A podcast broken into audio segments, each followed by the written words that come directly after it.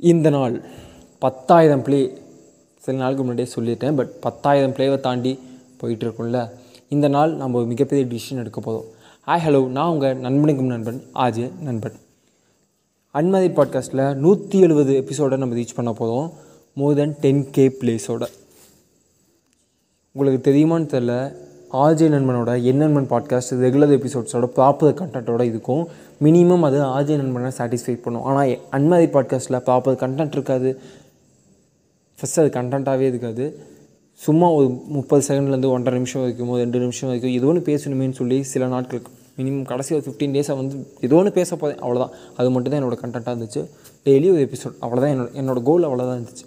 ஆனால் நூற்றி எழுபது episode plus ten K plays is or not easiest number so we have responsibility அதனால் நம்ம என்ன பண்ண போகிறோம்னா நாளையிலேருந்து எஸ் நாளையிலேருந்து அன்மதி பாட்காஸ்ட்டில் எந்த எபிசோடும் ரிலீஸ் ஆகாது. டேய் என்ன சொல்கிற உண்மையாலுமா அப்போ நீங்கள் ஷாக் ஆக மாட்டீங்க.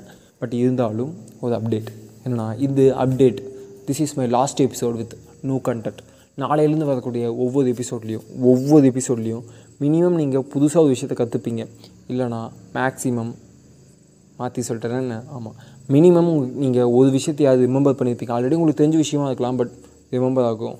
இல்லைனா புதுசாக ஒரு விஷயத்த மினிமம் நீங்கள் கற்றுக்குவீங்க புரியல வெயிட் பண்ணுங்கள்